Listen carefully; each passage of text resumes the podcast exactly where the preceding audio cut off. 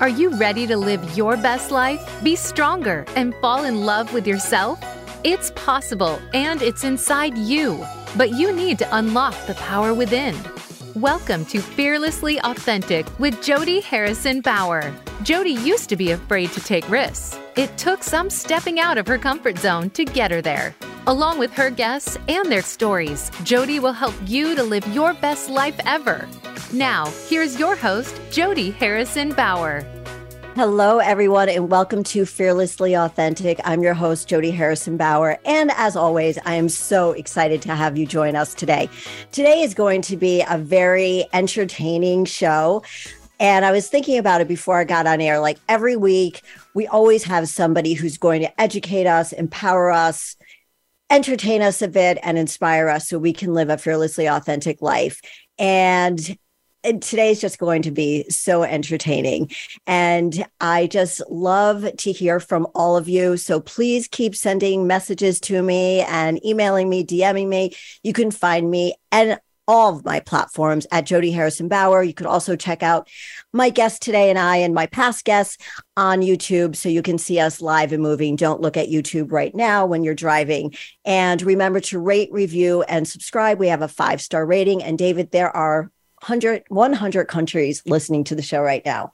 Wow. So, yeah, so we've got a lot of scoop to to talk about and I don't know if people still say um tea, share the tea. What is that tea thing?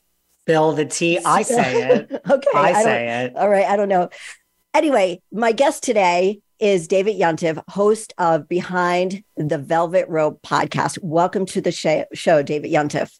Thank you for having me. Yeah, I'm so excited. And it's funny how David and I um, were sort of introduced because somebody that I used to train um, mentioned David to me. And I said, sure, I'd love to talk to somebody about reality TV. And I love all that stuff. Like I, I actually want to have my own reality TV show and I wanted it long, long time ago.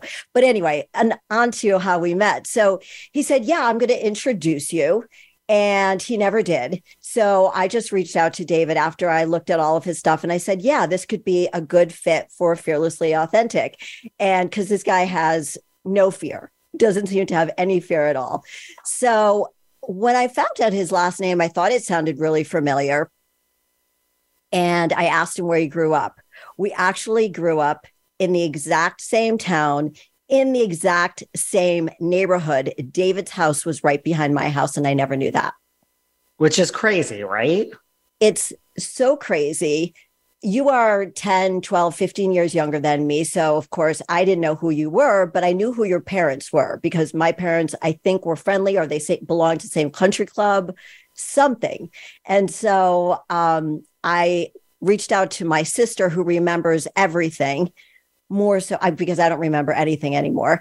And she's like, Yeah, I used to babysit for David. That's so funny. Do you her remember name? a babysitter named Sharon? What's her last name? Savell. Sounds kind of familiar. Yeah. Uh, that's uh, it's she's like she totally remembered you and said you were a sweet little kid. Well, that's nice. I mean, that was a long time ago, but that sounds familiar. Is yeah. the, the, name sounds familiar. I also don't really remember much. Not not not so much. Well, you've, you know, it, you have no excuse. You're still a young man.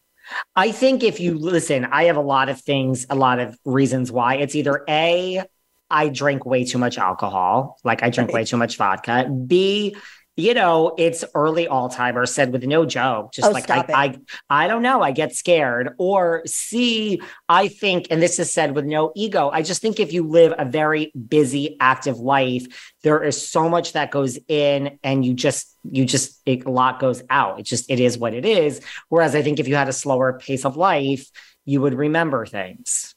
I, I think there's there's something to that for sure. And I, I I don't have ADD. Do you? No, but a lot of people think that I do, but I truly don't. Yeah, I I don't either. I need to be doing a lot of things at once. So like if someone's talking to me, I like to work at the same time and No, I noticed that I listened to about 20 of your episodes. David So, Dave, let me just tell everybody a little bit more. So, David's podcast started three years ago, like right before the pandemic or in the middle of the pandemic. And it was because like four like years. four years, yeah. Okay. Well, yeah. So, um, but you are a lawyer and a CPA by tr- by trade. So True. that's crazy. I read somewhere that you are a cl- the most intelligent closet, the the closet in most. I say I say that it? I'm a closeted smart. I'm like a closeted smart person because I talk about reality TV all day and I just I don't want to talk about like real life issues. So I say that I'm a closeted smart person because I think sometimes people think all I want to do is talk about reality TV, which is what I do for a living. I just don't want to talk about the real issues. I don't need to prove I'm smart because I am smart. So I don't I want to talk that. about politics or the world or just uh, my mind hurts. I just like don't want to keep do it, Keep it. simple, right? Let's keep, keep it, it simple. simple. right? So you started. Explain how this all happened. You started hanging out with one of the housewives, or how did this all happen? I mean, I'll spare you a long story, but like after I stopped practicing law, I had a middle career in HR and all sorts of other things. But yes, I was between gigs and I just look, I mean, I live in New York. So, you know, if you live in New York or LA, it's not that hard to have access to these reality TV people. And I was hanging out with them. And throughout this, I was in between gigs in my life. And I was like, this should be some type of business. I didn't know what type of business it was. So I spent a good year trying to figure it out. But when I started my podcast, it really was like Wendy Williams style because I mean, I was hanging out with these reality TV people, a lot of housewives. It's I just fell into it. It's just you get one friend, you get another friend, you're like, I'm hanging out with these people on reality TV. And I would tell these stories to certain people that I knew, and they would hang on like every word. And I'd be like, okay, well, it's so like it's like if you take yourself out of it, I always relate it to like a child of a celebrity. Like at some point, you realize like it's your norm. So I mean, your mother's your mother. You mm. don't idolize Beyonce if she's your mother the same way the world does. But at some point, you know, if you're Blue Ivy, you realize my life is different probably than most normal people's, right? Right. So we don't have millions and millions and we don't have, you know, paparazzi. So it was kind of like that. I'm like, if I step outside of this, these stories, which they're my normal stories, I find them sometimes amusing, other times just like this is life. These stories seem to be interesting to the average person. They hang on the most minutia of detail. So I'm like, maybe this is the business. So That's when a I business idea. Right. That's a business idea. So when I started my podcast, it really was to be like, if you're a housewife and we have drinks on Monday, just like Wendy Williams, I'm going to talk about it on air tomorrow. Now, when I first started, I started a very watered down version because a, I needed everybody because we were trying to build a business. And B, look, I'm not an idiot. Like if I was out with someone and they said, like, I'm announcing a divorce and it's going to be on page six in a month, don't say it. I wouldn't say it. It was very light fodder of like, she had an extra drink. Well, I went to the bathroom and I came back, and all I know is she was walking out the door with some tall, hot, and handsome guy. So it was very light. And I mean, that's what I consider light. It Mm, wasn't yes. like, oh, we're about to file bankruptcy tomorrow. Don't tell anyone. I mean, so that's kind of how it started. COVID came very shortly thereafter. And then I was home and I'm like, let me reach out to people. Let me start bringing some of these people on my show to interview. And then the show just kind of took on a life of its own and it went to like three days a week. And now we are every day of the week. And it is so it's almost like it's a full circle because the mm-hmm. interviews really are what people lobbed onto. So I started doing all these interviews with reality TV stars. Then I branched out into actual celebrities. I kind of just trained myself how to be an investigative journalist and kind of get listen, being a lawyer helps. Like you know Yeah. how to back someone against a wall and get an answer that good or bad, this is going to be a huge headline. So it kind of is like I interview for headlines, we're in the press a lot, but also for entertainment. So that's kind of how where the show went. And now, somewhere along the way, people missed all my gossip. And now that we're established, it's like these gossip shows I do are kind of some of everyone's favorite. So it's interviews and celebrity gossip. That's a very long answer. No, no, I love I love that because I I love celebrity gossip, even though nobody would think that I would. Um, but I do. And I think it's it's a lot of fun. And people want to know. I think you shouldn't be obsessed with it, is my personal opinion, because if you're obsessed with that, then you don't know what's going on in your life.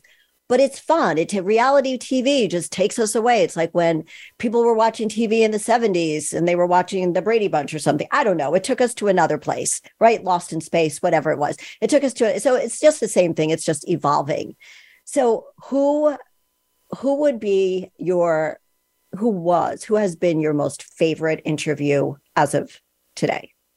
I mean, I feel that there are so many plateaus or like moments of like, wow. You know, it's like you always have a list and then you get certain people off your list.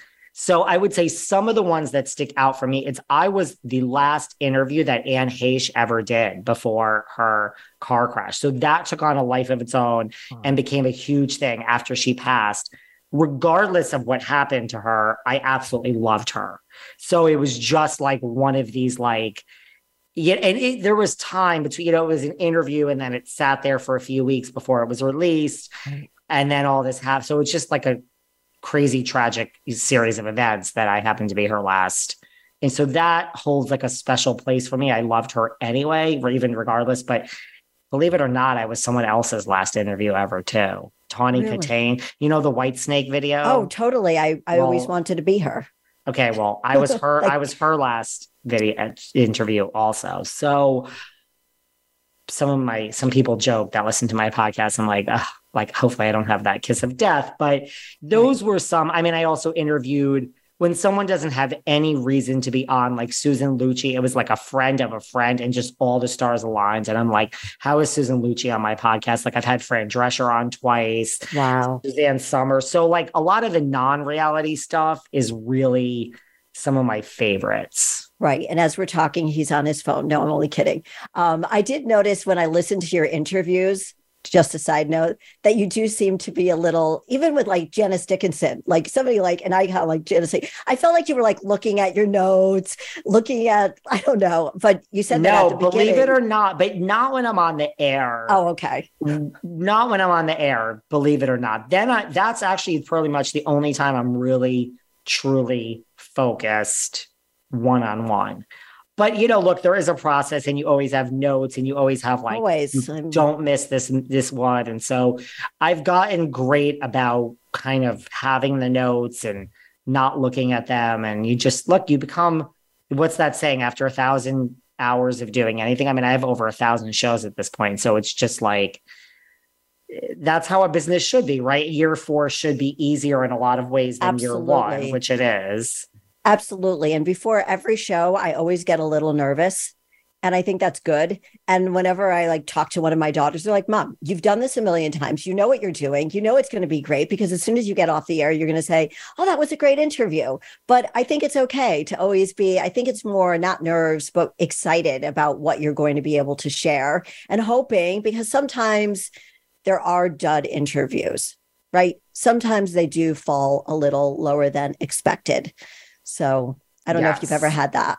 Um, I've had all of the above. Like I've okay. had, I've had like, I can't wait to talk to this person. They are so phenomenal, you know, just larger than life personality, like a Janice Dickinson. And yes. then I'm not saying her, but then you get someone on the air and you're like, huh, that fell short. And look, it's either there, either this is them, this would be the same outcome tomorrow, or they're having a bad day, or sometimes it's very rare, but every now and then I've had rare situations where I'm just like, like my whole world has just exploded an hour before, not even in a bad, but like right. I have it this sounds so horrible, but like I have something so much bigger than this, which just happens. Like it's a bigger guest or whatever. And my mind right. is so preoccupied, which is you try to fake it. And so, but it's really mostly the other person. It's just, huh, we're just not connecting. Yeah, I've hit so many balls, and sometimes you could wheel the person in, and other times you're just like, we're 25 minutes into this, it's just not going to connect, and that's okay. Right. Will and a lot of times I notice the audience doesn't necessarily notice, but yes, other times I will have a guest. Well, like in Anne Heche, you're like, I have to ask about how I have to ask about Ellen. So that is not really what you I'm sure this is the question we're tiptoeing up to. Right. So feeling it's like that's feeling everything to get there the Totally. 20 minutes in, you're just like, this could truly go one of two ways. But by the time you get to those big questions, you got that feeling. And so right away, I was like, oh my God, I love this woman. So just sometimes you're interviewing someone where you're like, this person could be so, because I could see Anne Heche having been really difficult and like, I'm serious and I don't play around, but she was lovely. So sometimes I have my own backstory of like, I'm not like nervous, but like, I better get my shit together.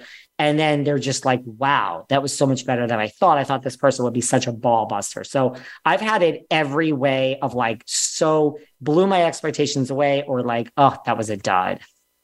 So with all the podcasting you've been doing, all of the celebrity interviews you've been doing, you probably are asked to attend a lot of events and are are the Bravo ladies throwing themselves at you that they want to be interviewed by you? Yes and no. Um, some are, and others are just listen. You can't. I don't wake up and say today's the day I'm going to burn another bridge, but. I mean, my brand is, you know, you talk about the name of your podcast, right? Like fearlessly authentic. So we're not a watered down version. So we are going to talk about what's going on. And I give opinions on these people, and it's nothing personal. It's I, I really have It's no you're you're just you're right. You're observing it. So let's let's get into it. I want to talk about Maurice and Kyle on Real Housewives of Beverly Hills. Which Mauricio and Kyle. Yeah, Yeah. did I say the wrong? Oh, I said the name wrong. Okay, Mauricio, Maurice, same thing. Mauricio. Okay, all right. So it seems like, from what I know, that they're not separating. That they're going to work on their relationship. What do you know? I mean, that's what they say. Well, they've come out with a statement, first of all, that we're separating, which was in People magazine, which, you know, Daily Mail, Page Six, The Sun, but when it's in People, it is a pretty authenticated source. So that's out there. Then they released this statement that, like, they're not divorcing. So, okay.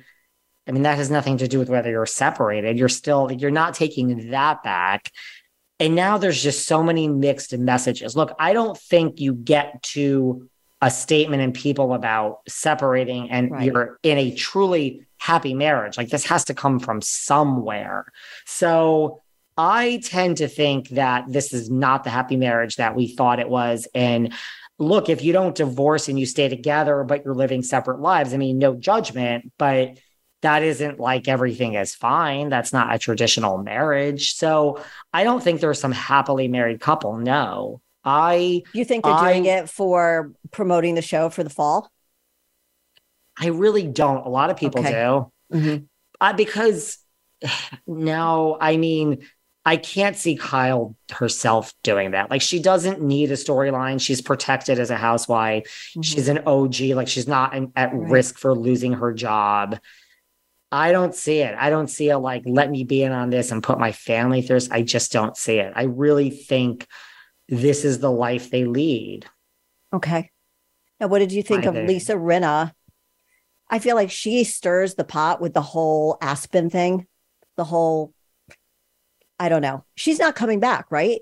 She's not coming back. I mean, I said she wasn't coming back as soon as all this started. It's like the thing is, it's an ensemble cast. And so, look, Bravo does this to you. It, it's a whole setup. But I think once you become bigger than the show and you suck the life out of a room or every scene you're in, it's happened on New York with Dorinda. Like, people think like, oh, and listen, I think production's involved. I think they applaud you when you're doing it Yeah. but it's like when you're at your end and it's so much, where do you go from there? So I really don't see how they could have brought Lisa Rinna back to play in an ensemble cast. It's like she had a great run. She was great at the job, but I feel like they it's like they lead you there. It's not like her. I think you get lost in it and everyone gets fired. And when it's you, I think you just lose sight that you're the one. But to me, it was so obvious. It was like, oh my God, pull back, pull back, because this isn't going to end well. Because where do you go after that? It's like you've we've gotten everything out of you, and it's become too harsh. Like they don't really want it to be that dramatic. They want drama, but not real harsh drama. And I think Rinna took it too far. Do you Which- do you feel that way too? I think she was great at the job. I think she could have stayed, but it doesn't. I'm not shocked that she's not there. I'm not shocked at all, really. Do you think But Kathy? think do you think it had to do with Kathy Hilton coming Look, back? I mean, Kathy's really not supposed to be a part of it now. I mean, she's not. They're done filming. Now they pick cameras back up for this Kyle stuff. I think they should call Kathy in now. I mean, now is the time to have Kathy make an appearance on the screen. Right. But uh, I mean, Kathy's not back. I just think, I mean, Kathy, it's this is NBC. Paris Hilton has a spinoff. I just think it's like it's complicated, you know? Okay. I do. It, it seems like it is. Just watching it, it seems like a headache to me, but that's just me. I don't know anything. Um, I did see today that Erika won her appeal to get back the earrings, or th- what's what's going on with that? And by the way, I love her. How do you feel about her? I feel, you know, she and I'm trying to just look to see because I saw something about that. Yeah, that. I think I sent it to you. I think she has the earrings and so she gets to keep them. Wait, I put it in. Yeah. Something to that effect. But look, I mean, I think any win, like, you know, I, I like Erika because, like, look, the whole world caved in on her, right? And everyone had an opinion. And, like, when that happens, you have nothing but to keep going. Like, you're not going to shrivel up and, and stop. So, she, what is she supposed to do? So, the fact that she's coming out the other Right. side, it's Did like, that's how it works. Did right? you see this article? No. Yeah, it just says um, the earrings debacle might finally be over. Of course, it wouldn't have been such a situation in the first place if Erika Jayne hadn't made such a fuss. So um, she wins appeal over those diamond earrings. so she that gets to keep them. Yeah, that was that was today at eight twenty seven a.m. So I mean, I saw like some people are saying, "Oh, that's not really a victory," but I just think every little victory is a victory for Erika, right? So it's not. I mean, she is moving on the other side of it. You know, it is. She is coming out the other side. Right, right. It was horrible. Do you have a favorite on the uh, on Beverly Hills? A favorite cast member that you can Well, talk about? Out of, I'm trying to think who is truly there now. I thought Rinna was great. I Yeah. mean, I really like Erika. I really like Sutton. I think those are the two that would come to the top of my mind. Erika and Sutton. Yeah, I like Kyle and Erika. Sutton, I don't know her well enough because I just I don't I don't get it. I don't I just don't get it. I mean, it's. I, I think a lot of people don't get it. I don't get but it. Yeah. I think a lot of people don't get it. I think in the real world, she's the one I know the best, if I could say so. So, all right. yeah, I mean, but I feel I just think Beverly Hills is such a great franchise. It's still going so strong. Yeah, it's got all the glam. And I heard you talk about on one of your um, interviews, I don't remember who it was, maybe it was Sarah, um, that sort of a lot of the glam has gone away, not for Beverly Hills, but overall. And you were referring also like to Selling Sunset that's got these beautiful women, all the glam, couture, and everything else. And you feel like a lot of that's been lost in the franchise, the Beverly, um, the Real Housewife franchise.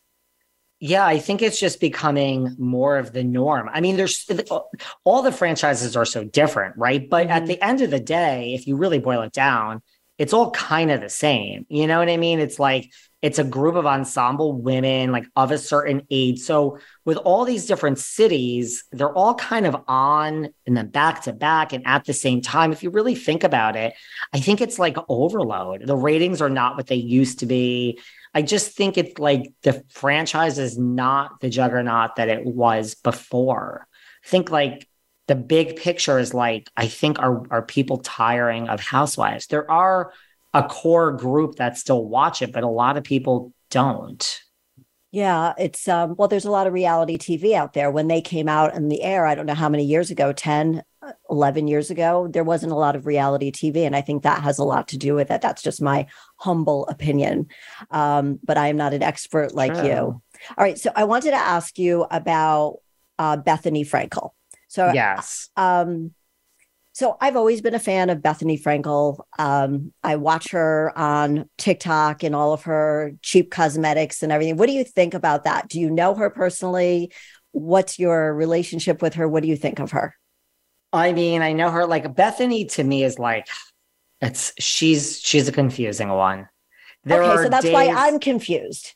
there, there are just days where you're Okay. like, I love you. And then watching these things she does. And there are other days where I'm like, I'm over it. You're you're exhausted. I'm exhausted. It's like, look, pick a lane. Like, if you Mm-hmm. want in on Housewives, just say it. They'll but for someone back, who don't you think? doesn't, yeah, for someone who doesn't want in, she talks about it a lot. Do you run into her in the Hamptons?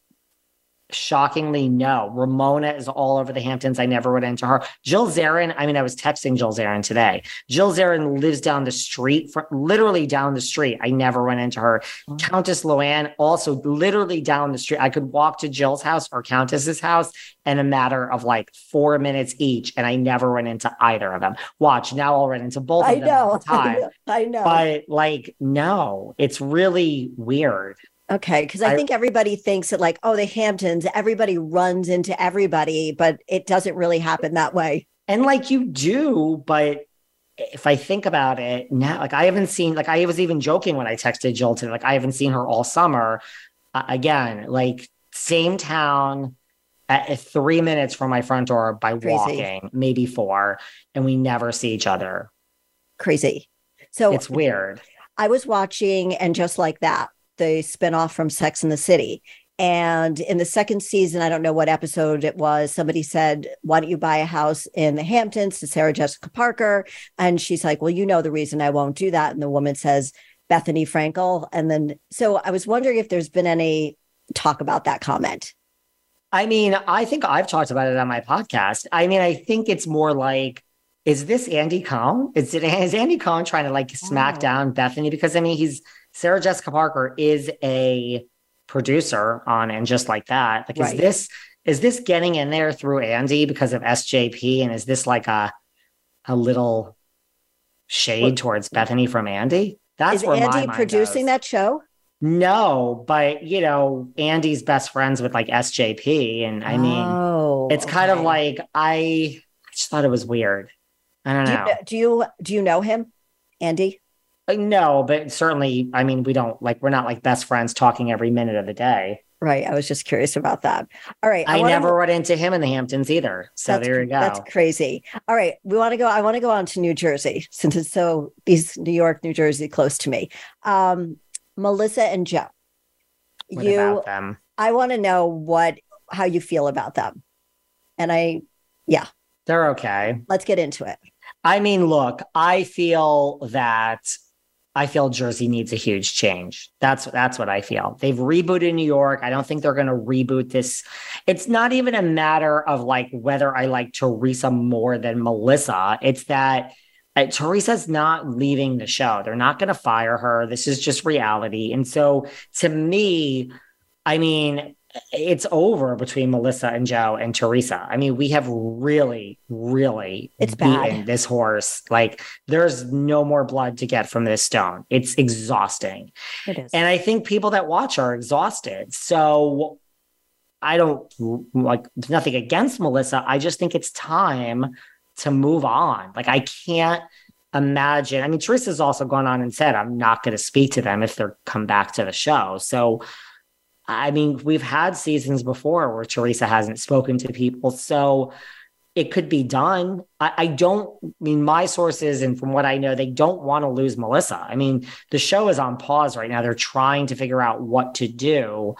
I don't know where you go. Do you get rid of Melissa and really just pull the plug now and just change the show?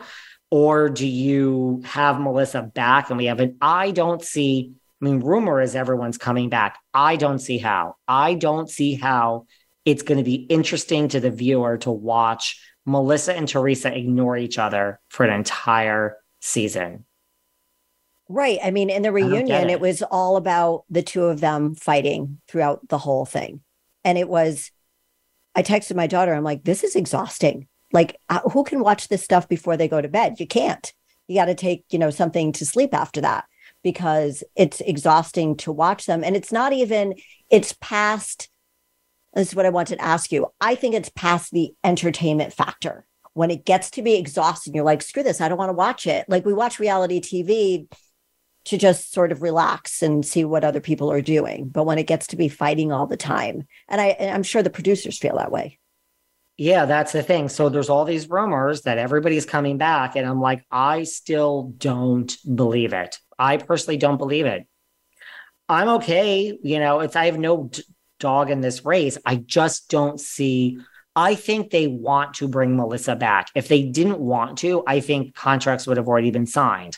But every day that goes by where we have a whiteboard and we have people's names on it, I think when Melissa's name is up there with Teresa and they storyboard and hypothesize how this is going to play out. And then the next day they go to sleep and they take her name off and they're like, what is that going to look like? I still think to me, the more interesting show is a show without Melissa and Joe now because I just don't know who wants to watch. I mean, it's not like a year. We've given it 10 seasons. It's, it's, Melissa's been there since season two, three since season three. Here we are in third. I just think it's just time to see what that's going to look like. And I don't think they want to do that. I said the same thing about Lisa Rinna last season in episode mm. two, oh. and everyone fought me on it. And here we are. I was like, I just, I physically don't see how when they when they stir the pot too much for no reason, right? So it's too much. So I mean, maybe they'll bring Melissa back. I just don't see how that can be a whole season. I just don't because they get together. They all get together. So, how did you feel about them bringing on Rachel and her husband? I can't remember what her husband's name is. John, Rachel and John Fuda. Yes, yes. How did you think about that addition? I mean, look, I think they needed new people. They're definitely, you know, every time they hire a new group, they're they've said it. I mean, they're going younger. That just right. is what it is. I like my housewives in the 50s and 60s, but that's not what Bravo wants. And I mean, I understand it. They're they're think. I mean, look at the New York reboot. Every single person except for Jenna Lyons is between age 35 and I don't even think 45. I think like 42. Like they really want to find people where they can say, we have 15 years to go. Well, that's how the housewives started. They were in their right. 30s and 40s, and now they're in their 50s and 60s. And you know, for somebody who's 62, I love it because we can see that these women are still feeling sexy and vibrant, but I get it. Like they started 15 years ago. We a lot of people want that new blood in. And I and I get it because we keep hearing the same stories over and over again. Yes. And I yeah. think they want a good 10 years of like, wow, we have a hit. We don't have to recast this right. for a good amount of time. Right. Dolores, what do you think of her? She's an OG, right? Not an OG, but she's been around forever. Okay. Look, I think she's in the best position going into next season. She's the only person who's like not picking a side. She's in the middle. I think somehow she gets she gets a lot of criticism for not picking a side, but uh, whether it's a strategy or not, I think now it's like she is if ever they need a middleman, this is the person. Like they they need it now. So I think she's in a way the most protected person on the cast. I mean, Teresa is too. I think almost everyone is, but I just don't see how it's going to work with Melissa. But if Melissa's back, that wouldn't shock me either, because that's the narrative that's going around. And now I've slowly accepted it. Now watch, she's going to be gone. And this is what happened with Rinna. And I said, you should just always stick to your to your gut, David. Right, right.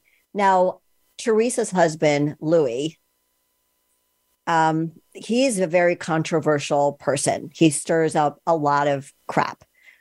What do you think about him? He's been on the show for how long? I mean, I know he's married to Teresa now, but what do you think of what he's doing?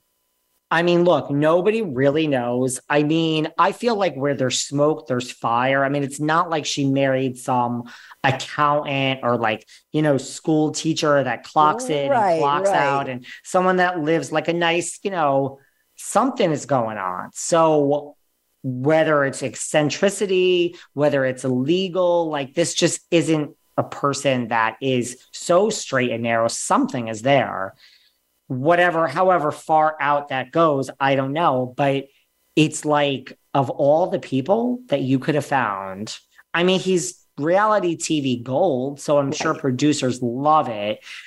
Listen, I, I know Teresa in the real world. I know Melissa. I'm not such a fan of either of them as human beings. I don't find either of them so overly wonderful and gracious.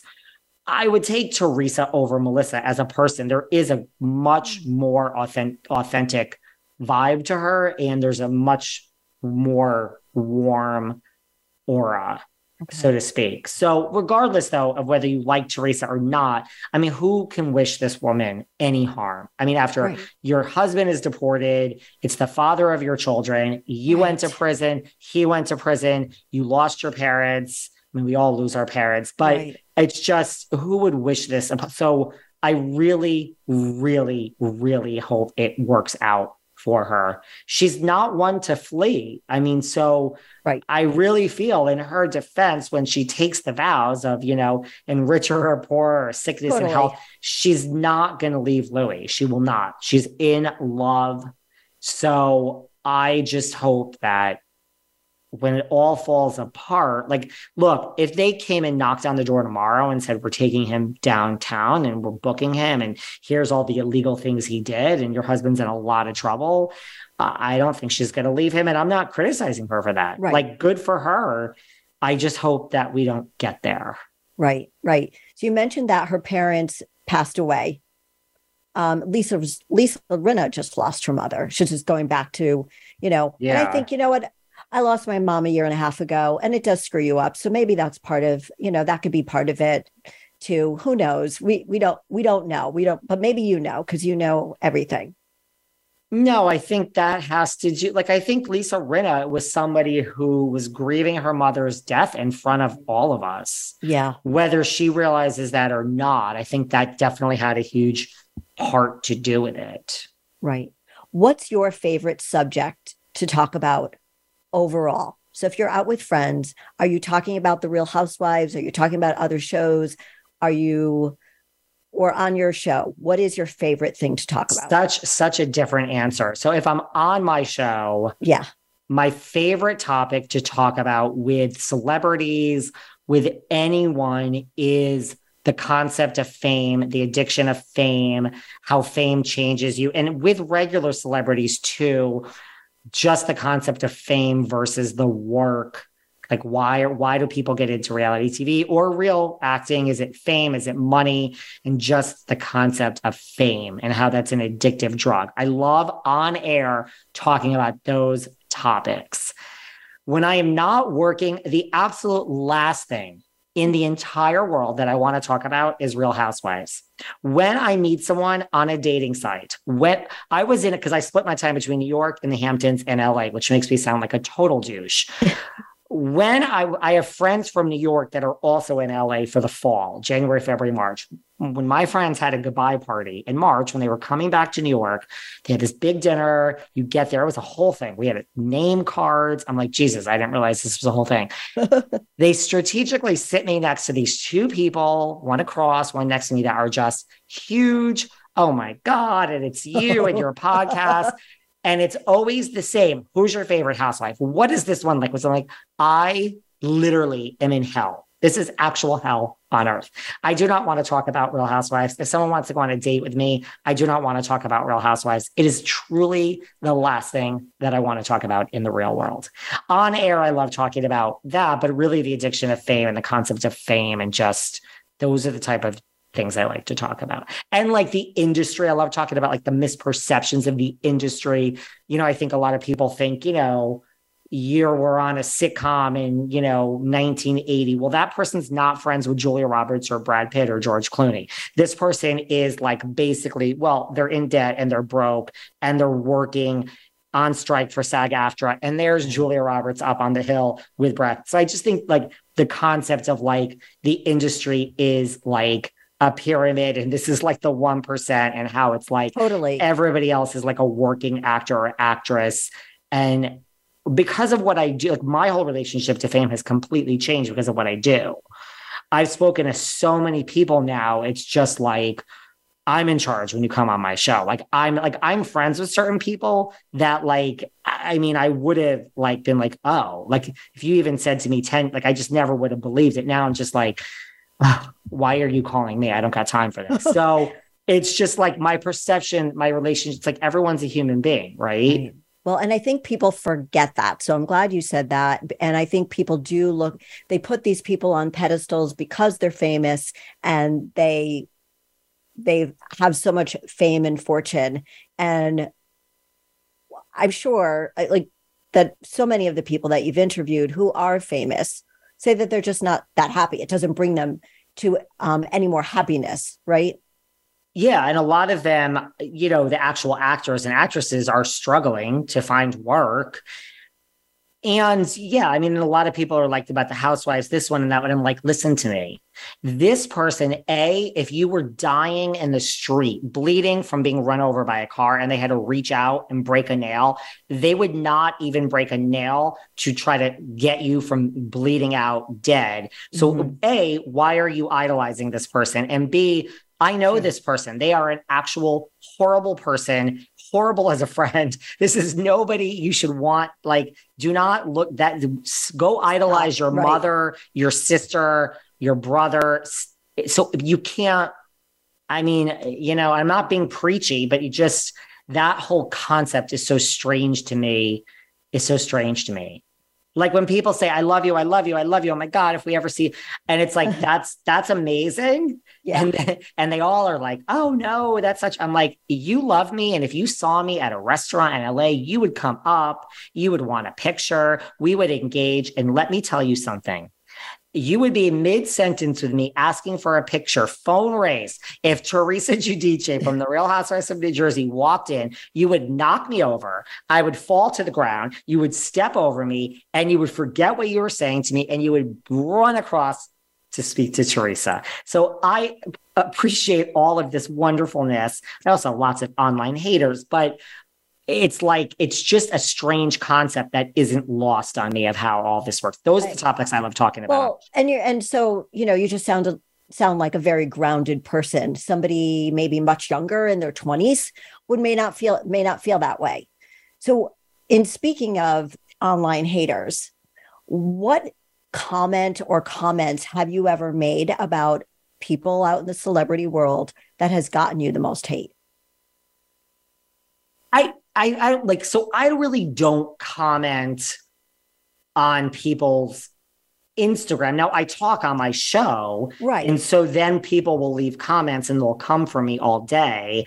Um, you know, and so listen, a lot of I always say to people, and this really is true, I people can disagree with me all day.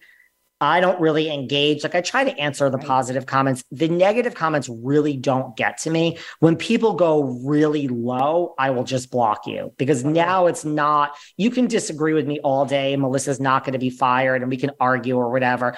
If by all means have your own opinion and don't agree with me, it's when I'll usually, and it depends on my mood. Online comments are like therapy to me. when I'm in the mood, You're I will, a sick man. well, when you know what it is? It's like all or nothing. You can't really, you on on YouTube, I get hundreds and hundreds of comments. So I actually don't really answer a lot of comments on YouTube. Mm-hmm. On Instagram, it's more like there's certain comments like these are your true listeners every day and you you just want to. I do think at some point, like I think there's a way to do my job eventually retired but not be retired. We're not even near there yet. No. But there will be a day where I just don't engage with comments at all, which I understand a lot of people do. I always feel bad. I feel like there are just lots of good ones in there. So to get to the good ones, you have to read the bad ones. Mostly I just ignore them or I, I say something funny, but every now and then it is your therapy. You're in a mood and you're like, I'm just going to take it out on my my stress today is coming your way. I mean, I'm not going to start anything with you, no. but I'm going to give it back to you now and then it's like if we go back and forth and now you get really low, I will just block you. I mean, it's as simple as that. And you're still listening to my podcast. You're still listening through some, you're going to comment through, but so it's almost like, where does this lead us now? You're, you got yourself blocked. It's not like, oh, you're punished, but you still are going to listen and observe from afar. Wouldn't you have wanted to engage in the conversation? I don't know. Right. No, I I understand that I get I get a bunch of negative comments on certain posts that I put up and um, weirdly it's from men, some from women. Um, but you got to ignore them. My daughters always say just ignore them, mom. But ignore if they if some of them I do, and then I block them, or I will engage a little bit, and that's it. I w- might respond in a in a very positive, respectful way. Same here. Uh, but and then I then I move on. I don't respond again. If they respond again, if they start being a jerk, then I just take off the comment and block them. That's it. Same I mean, here. you know, you have to. It, you just it's for your own sanity, and you know, I think both of us are evolved enough to know that it's those comments are not going to have a huge effect on our lives. You know, no, they're not. And the negative, listen, I've always said this and I truly, truly believe it. Anyone that has, you know, five positive reviews on their podcast, mm-hmm. 20 positive comments, you're it's you bought the comments, your friends are commenting, or no one's listening to your damn show except for your friends. I feel the negative the bigger my show got the more the negativity seeped in i mean there are days where someone's like you know you're all over reddit and it's like okay well yeah there's a whole reddit thread here about me about how much these people hate me it's like i always tell people when you discover something or you read a comment about yourself, where is that comment from? That comment was there for seven days. So for seven days, your life was l- existing and you didn't know this whole thread or this comment existed. So there's nothing, it's that really goes back to the truth of like, you can't control people's actions. You can only control your reactions. So you can internalize that now, but really think about it. Nothing in life has changed at all from 10 seconds ago. You are just aware of this now. So that says nothing about you and some everything about someone else. So why are we spending any time focused on this at all? I, I like the way you think about that. So going on to something that you've been a little criticized for. I've been criticized for lots of things. for uh, me too. So Ozempic you started using Ozempic back in the fall. What happened? Mounjaro. Mounjaro so, Mounjaro. So, like when I first started using it, I said Ozempic, which just shows you where the world is, because at first no one knew about anything else other than Ozempic. But I started in October a combination of Mounjaro and the generic semaglutide. Same thing. It's all really the same thing, minus one or two peptides. Um, what was the question? So I started. I've been outspoken about it from the beginning. Pretty much. Pretty okay. much. Now, like, why not, did you feel like you wanted to share that with the world? That's a good question. I don't know how it originally came up on my show, but it did. And then what happened is I got a thousand million DMs of people being like, I want to be referred to your person. Mm-hmm. Then I called the person I work with and I said, by the way, you know how I owe you money? I'm not paying you and I'm never paying you because this is the this is the whole point of this. You know, all these people advertise on my podcast and I hear this great mattress. No one's buying this mattress or a Peloton bike. This is the actual reason people pay me tons of money I'm going to just not even ask you for that, but I'm not paying you. So I started referring people. Not that I'm a drug pusher. I can't get it for someone. I can refer you. And so that's, I kind of that's what happens when you're being fearlessly authentic. Just right. It's gotta like, plug gotta plug that for a second. It's true though. It's like, how did yeah. this become like? I mean, I'm trying to this isn't even something I'm trying to sell. Right. And so she was like, You're never paying me. You're right. I'm like, every month here are more people just nice. so that's when I was like, A, I don't ever want to pay for this. So I better just keep talking about it. But I'm very honest about my journey. I mean, it's not all roses. I've been very honest. And believe it or not, one out of every, I don't even know, I wouldn't even say 100, one out of every like 250 to 500 people says you're disgusting. My mother's a diabetic. I'm telling you, the other 490 not. I thought I was going to get tons of hate actually. Right. But since I am fearlessly authentic, I'm like, I don't give a fuck. I'm just going to admit it. But believe it or not, most people, because I think people are sitting there at 50, whatever, 40, whatever, 60, whatever, eating lettuce, miserable, and are like, why are you losing weight? And I'm eating lettuce and water and I can't do it. Oh, now I understand. So it, it actually makes people feel there's not something wrong with me. Metabolism really is different at 40 than 20. No wonder why I can't lose weight. You're doing it from a shot. So I think people feel empowered of like there's not something wrong because it lets it's how frustrating is it to try to lose weight 24 7 and eat like the worst most boring food and you still can't lose weight? And a lot like, of people think they need to starve. I mean i've been in the fitness business for 40 years and um, you know the hardest thing for them to do is like change the way they eat. Yes. So yeah. So I am, and again, I'm like, I always, when people are like, it's a shortcut, it's a shortcut. It's not like you give yourself the shot and you wake up and have a key lime pie and Chinese food and life is great. There's a reason you lose the weight is because in the beginning, you're so miserably sick that the thought of food really, like, you don't, there's no miracle here. You don't, you lose weight because you don't eat. It does change your, it, there's patterns that change, like your, relationship to food changes. I have to say, being on it since October, I'm in this weird phase. Like my appetite is pretty much back. It's does been that, back. sca- does that scare you? Yes, it scares me. You've lost how much weight? Like 40 pounds altogether. Okay, and you So- work out also. Like it's it's not that you you're in the gym too.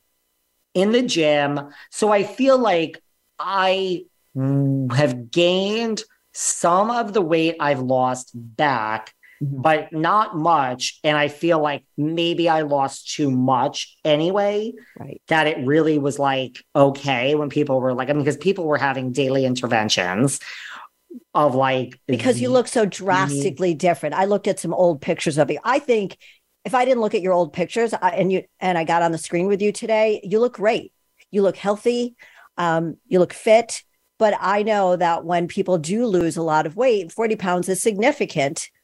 That people are like, oh my God, you're sick, you're sick, you're sick. You're like, no, I needed to lose this weight. And it's funny because it did take you maybe to an extreme. And then it starts saying, okay, let's take you back. Let's put a five, seven pounds back on you, right? Right, which is probably what I put back. And right, so I feel a little different, but like the person I work with is like, you still don't realize A, how much you lost, and B, how little you're eating, even though you're eating a lot, how compared to what you ate before. But mind you, this was always me more or less for many years before COVID. I'm truly a COVID person of like, I have said this before and it's true. I'm just into fashion. So I like to look a certain way and be fit because I like how clothes hang on me. I'm out all the time. During COVID, it's like I could truly tell you if we had another COVID today, I would literally order Chinese food and pizza right now. Like there's no, I just, I, I, anyone that says, How did I gain all this weight short of something genetic? I- I'm not that person. I take full responsibility. I knew just what was happening. I saw the weight going on and I said, I don't fucking care. I'm never going to see another person. And by the way, because I have a Sarah, you mentioned we always Yes. fight about this. Yes, yes, I she was- gave you a hard time. I was just as happy, heavier running this show. It's just I'm happier now. That's all. yeah, clothes fit differently. Yeah, I mean, But I mean, I'm the same person. I just, I mean, so I was happy then too with 40 extra pounds. I just prefer this. That's all. well, I really appreciate you sharing that. Um, we have a couple of minutes left. I knew this was going to go by so fast. Where can we listen to your podcast? Everyone can listen to Behind the Velvet Rope on Apple, Spotify. We're also on YouTube, Behind the Velvet Rope. It is celebrity interviews, housewife interviews, and a lot of celebrity gossip. I dish the dirt. And if you want to follow us on Instagram, it's at Behind Velvet Rope. Instagram cannot have the on it, so it's at Behind Velvet Rope. Okay, thank you. And we didn't get to Angie Dickinson. uh, Angie Dickinson. Oh my God, I can't believe I said that. Janice Dickinson. Um, Your was that? favorite. Did did you love the interview? I had her Mm-hmm. on once before, so I knew what to expect. J- Janice is like one of those, like the first time I got her, I was speechless. Second time, I was like, okay, we've done this before, but I love Janice. Yeah, she was um, hilarious with her um, with her guys there and her, her taking her her. show on the road. Yeah. Um, so my last question for you, David Yontef, is what does it mean for you to live a fearlessly authentic life? I mean, I think the easiest thing is to say, the easiest way to answer that is to say, just don't give a fuck what anyone says. That's it. When you are on your deathbed, you are going to be surrounded by way, way, way less people than you think. And the people there are the only ones that matter. So if you are living your life and you care online or in the real world what anyone says, for even a minute is a minute that you have wasted in your life that you can never get back. So when I am on my deathbed, I will not regret anything I've done or said because I truly don't care. I live my life how I want. And when people say to go left, if your brain tells you going right is the thing to do, you go right. And that is truly what I do. You lose friends, you lose whatever. I don't care. You have to be authentic to yourself. And that's what counts. I love that answer. You must have been raised right in a good neighborhood in Seriously. Yeah, yeah. And um, so, okay. I have absolutely enjoyed having you on the show. I can't wait to share this with everybody so they can listen to it. And for those of you who have been listening, thank you for joining us today. Again, this is with David Yontef, host of Behind the Velvet Rope. And remember to rate, review, and subscribe. And we will see you next week for Fearlessly Authentic. Bye bye, everyone. Bye. Thank you for tuning in this week to Fearlessly Authentic. Please listen again next Thursday at 1 p.m. Pacific Time and 4 p.m. Eastern Time for another edition with your host, Jodi Harrison Bauer, on the Voice America Empowerment Channel and unlock the keys to a more powerful you.